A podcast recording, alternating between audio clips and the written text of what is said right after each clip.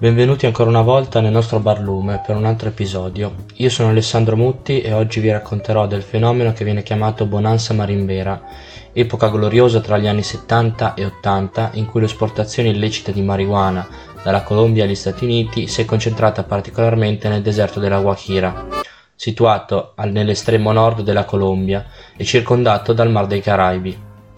Vorrei fare una premessa, questo fenomeno di cui sto per raccontarvi è sicuramente meno conosciuto e meno trattato rispetto a quello del narcotraffico, della violenza adesso legata e dei suoi principali protagonisti, tra cui possiamo ricordare senza dubbio Pablo Escobar, capo indiscusso del cartello di Medellin, che come afferma Gustavo Duncan, un esperto di traffico di droga e potere politico, ha completamente stravolto la storia del paese colombiano. In particolare ciò che dice che Pablo Escobar rappresentò una figura que movilizó a jóvenes urbanos, fue capaz de encauzar las frustraciones sociales como justificación de lo puramente delincuencial y legitimó el narcotráfico entre muchos sectores excluidos, desafiando al Estado. In poche parole, Pablo Escobar ha rappresentato una figura che ha mobilitato la gioventù della periferia, facendole credere il mito del denaro facile, è stato in grado di incanalare le frustrazioni sociali come giustificazione per attività puramente criminali e per finire riuscì a legittimare, se così si può dire, il traffico di droga, sfidando lo stesso Stato, creando scompiglio e terrore attraverso carri bomba, esplosioni di aerei, uccisioni di poliziotti e membri della politica. Dopo questa breve introduzione, ora possiamo incominciare il nostro podcast, ma prima di tutto chiariamo il significato delle due parole all'interno del termine bonanza marimbera. Per primo bonanza è un termine che viene utilizzato nei paesi di lingua spagnola per indicare un giacimento di minerali metallici, generalmente oro ed argento, eccezionalmente ricco, mentre marimbera dalla parola marimba, che è un termine colombiano, sta a indicare ovviamente la marijuana. A metà del XX secolo la coltivazione e il commercio della cannabis erano già stati vietati in Colombia, ma come sempre con il proibizionismo il mercato nero cominciò a crescere, Presto la produzione di marijuana illegale andò oltre la costa caraibica e raggiunse i distretti di Viejo Caldas, Valle del Cauca e Antiochia. Dopo aver soddisfatto la domanda locale di cannabis, i narcotrafficanti colombiani cominciarono a cercare nuovi orizzonti. Negli anni 50 la città di Santa Marta era diventata uno dei più importanti punti di partenza per la cannabis illegale all'estero. Le spedizioni venivano contrabbandate in particolare su barche di banane, ma il commercio illegale avrebbe avuto il suo primo boom negli anni 60, grazie all'arrivo di uomini e donne dagli Stati Uniti, un paese che già conosceva la marijuana messicana.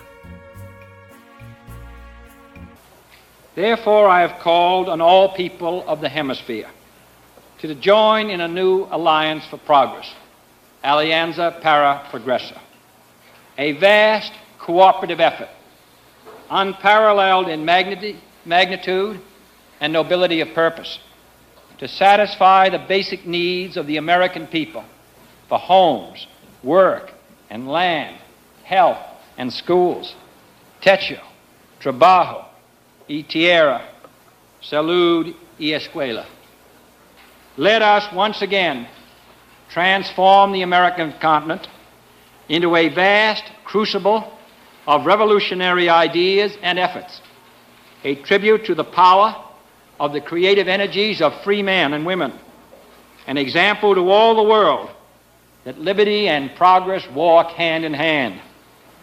Let us once again awaken our American Revolution until it guides the struggle of people everywhere not with an imperialism of force or fear, but the rule of courage and freedom and hope for the future of man.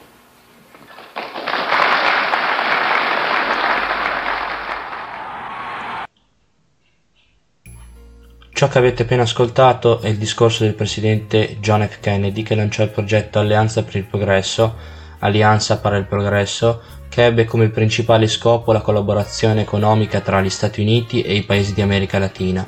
In particolare in Colombia venne mandato un gruppo di volontari chiamato Peace Corps o Corpi della Pace, che aveva come mission principale allontanare la gioventù colombiana dalle tendenze comuniste e dalla rivoluzione cubana, in voga in quel momento, per mezzo di programmi sociali e di appoggio alle regioni in cui l'agricoltura era l'attività economica principale.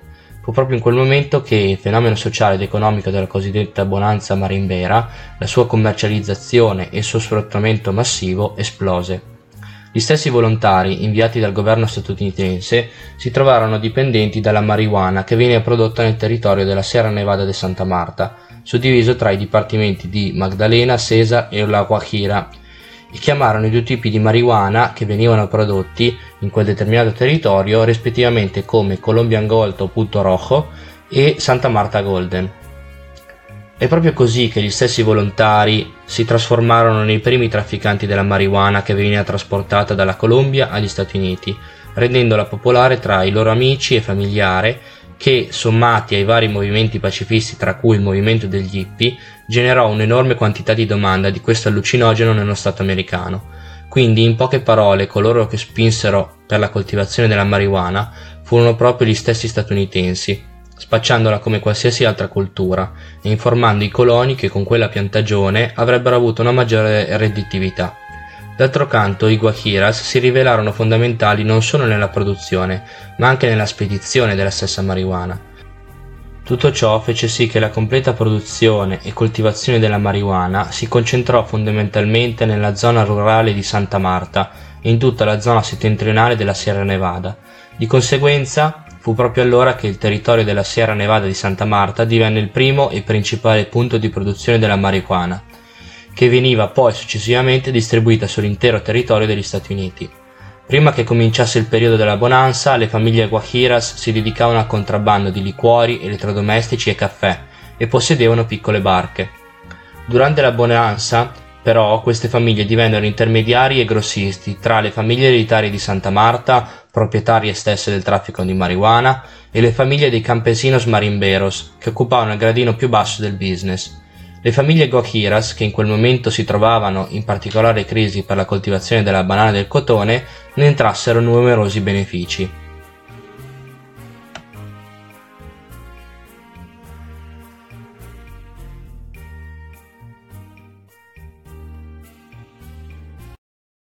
Quegli americani laggiù sono dei Peace Corps, fanno campagna contro il comunismo, ma in realtà cercano la marijuana. Voi ne avete? No.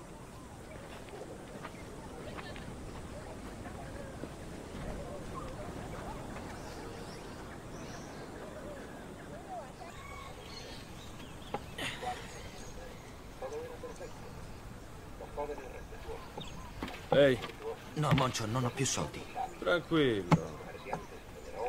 Pago io, abbiamo guadagnato bene. Tre pesos. Ehi, Cesar. Due stecche, per favore. 20 pesos? sì, 20 pesos. Sì. E ne hai dell'altra? No, Ehi,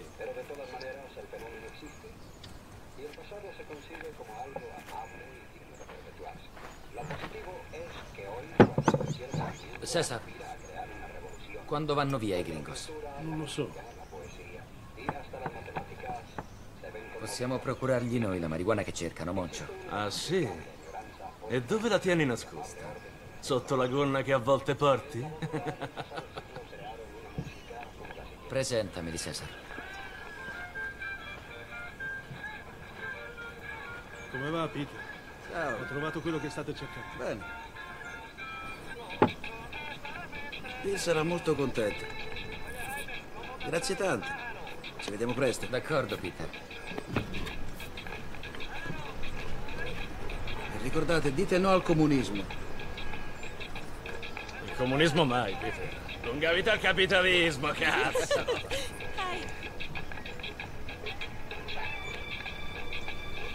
Ma sei impazzito? Adesso dove li troviamo 50 kg? A 50 pesos al letto. Per meno non potevamo concludere. E come la paghiamo? Reinvestiamo i soldi del caffè. Lunga vita al capitalismo, compare.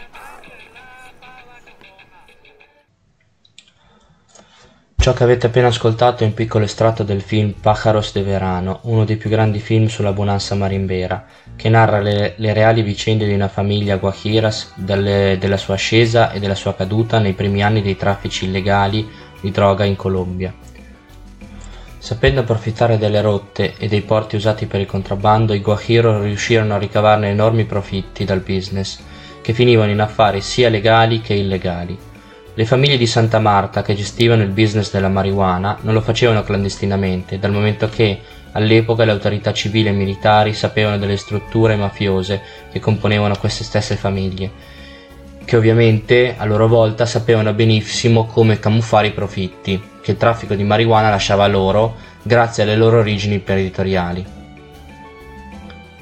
Lo spazio urbano si ritrovò influenzato dal nuovo stile di vita dei trafficanti, caratterizzato da ostentazione, lusso, stravaganza e in generale dal consumo sfrenato prodotto dal reddito illimitato di questa attività.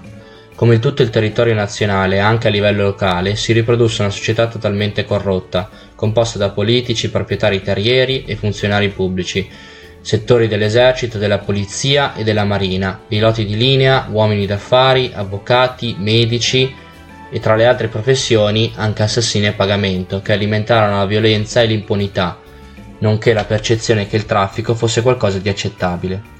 La marijuana causò in pochi anni una colonizzazione straripante nella località, tanto che arrivò più gente che durante il processo di insediamento dagli anni 50 agli anni 70 Ogni giorno arrivavano volti nuovi nella zona rurale di Santa Marta, generalmente coloni provenienti da Caciaco e dalla costa in cerca di un pezzo di terra per coltivare la marijuana, che gli avrebbe fatto dimenticare la loro miseria errante.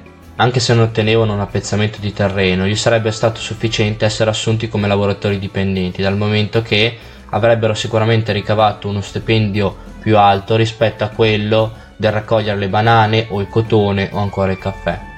Il business della marijuana divenne per questi coloni contadini un modo per sopravvivere. In un luogo così remoto, senza la presenza di alcuna autorità e senza l'aiuto dello Stato, la cosa principale era avere soldi e la coltivazione della marijuana li aiutava a ottenere ciò che lo Stato gli negava.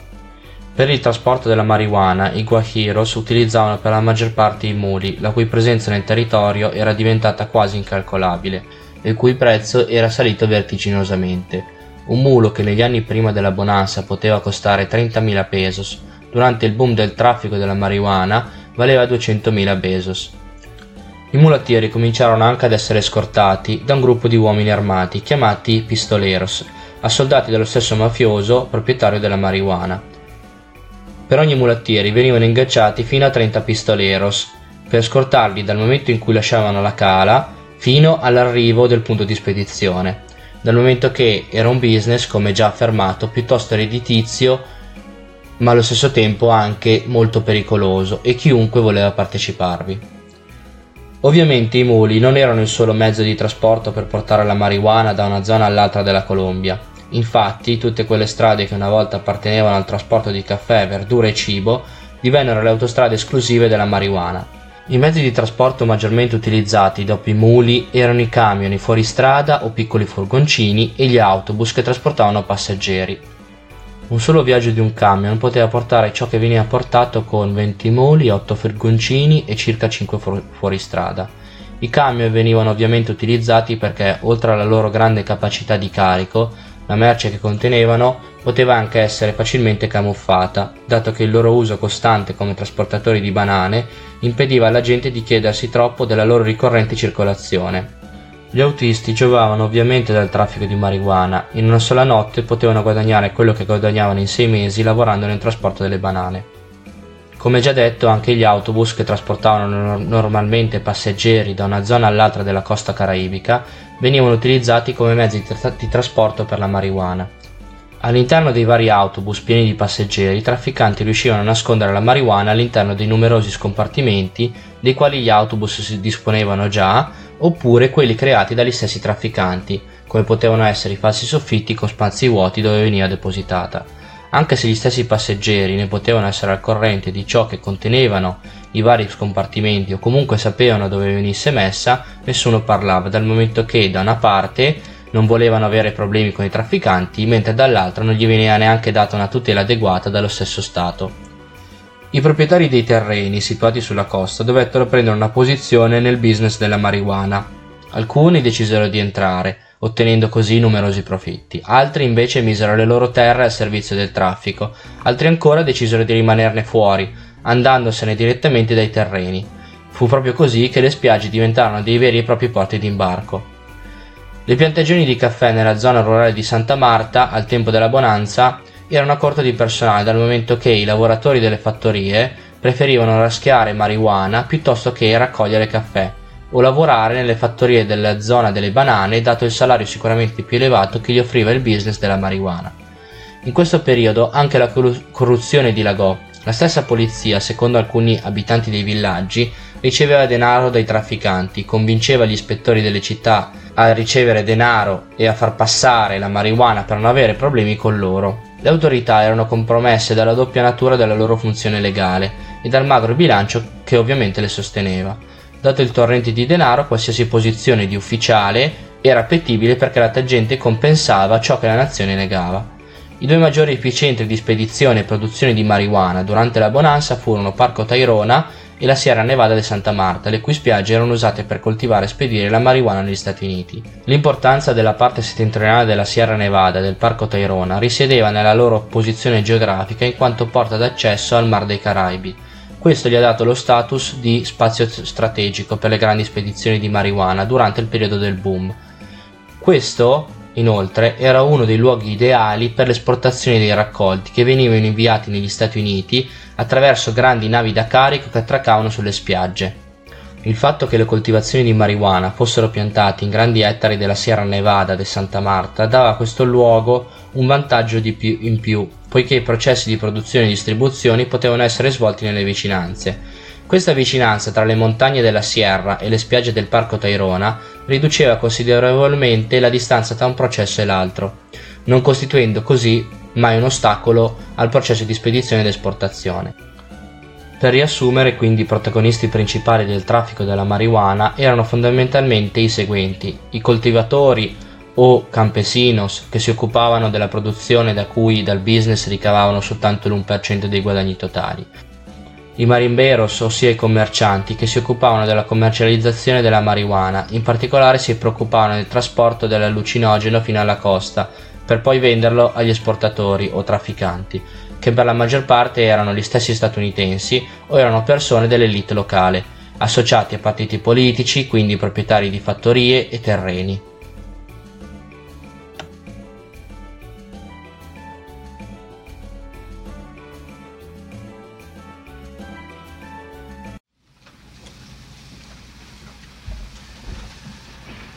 join me here. Won't you be seated, please, ladies and gentlemen? Come on, Dr. Jaffe. Mr. Krogh, Mr. Early. Fine. All right. Ladies and gentlemen, I would like to summarize for you the meeting that I have just had with the bipartisan leaders, which began at 8 o'clock and was completed two hours later. I began the meeting by making this statement, which I think needs to be made to the nation. America's public enemy number one in the United States is drug abuse.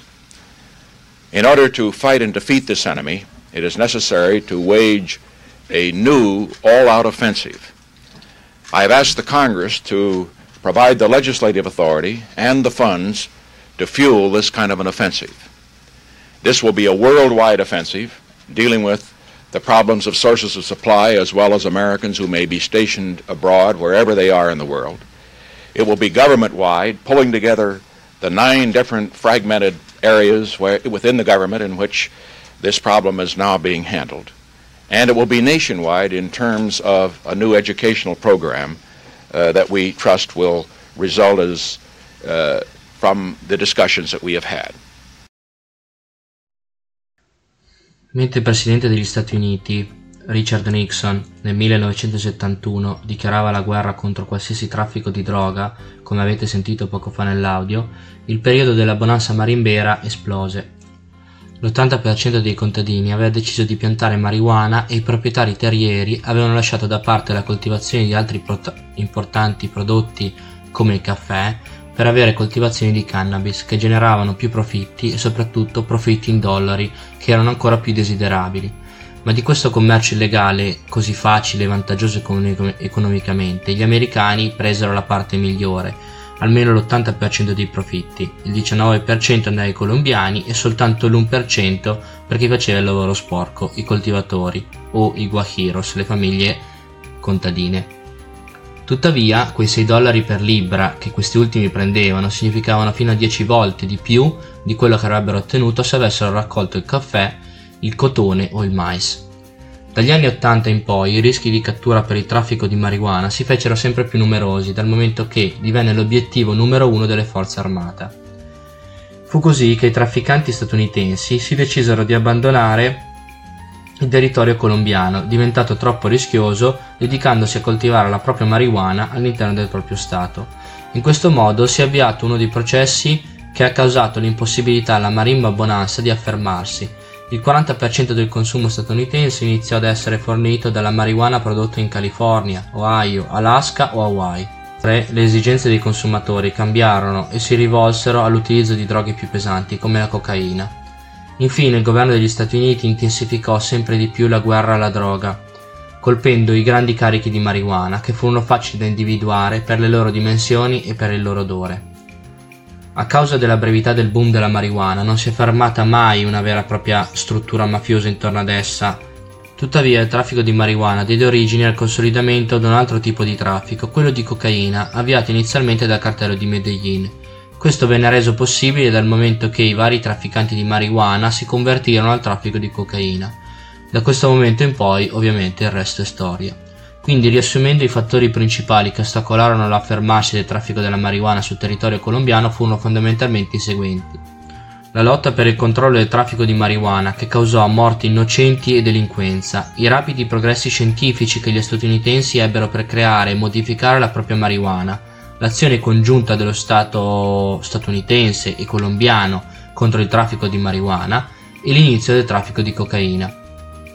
In conclusione si potrebbe dire che la bonanza marimbera è stato un fenomeno sicuramente minore rispetto al traffico di cocaina, che ha segnato completamente la storia colombiana, ma è un tema che non è da sottovalutare dal momento che è stato proprio in questo periodo che i primi trafficanti hanno messo le basi per quello che poi sarebbe diventato il business più redditizio e più grosso negli anni 80 e 90 nello stato colombiano, il traffico di cocaina. Con questo vi saluto e vi lascio al prossimo episodio di Barlume. A presto.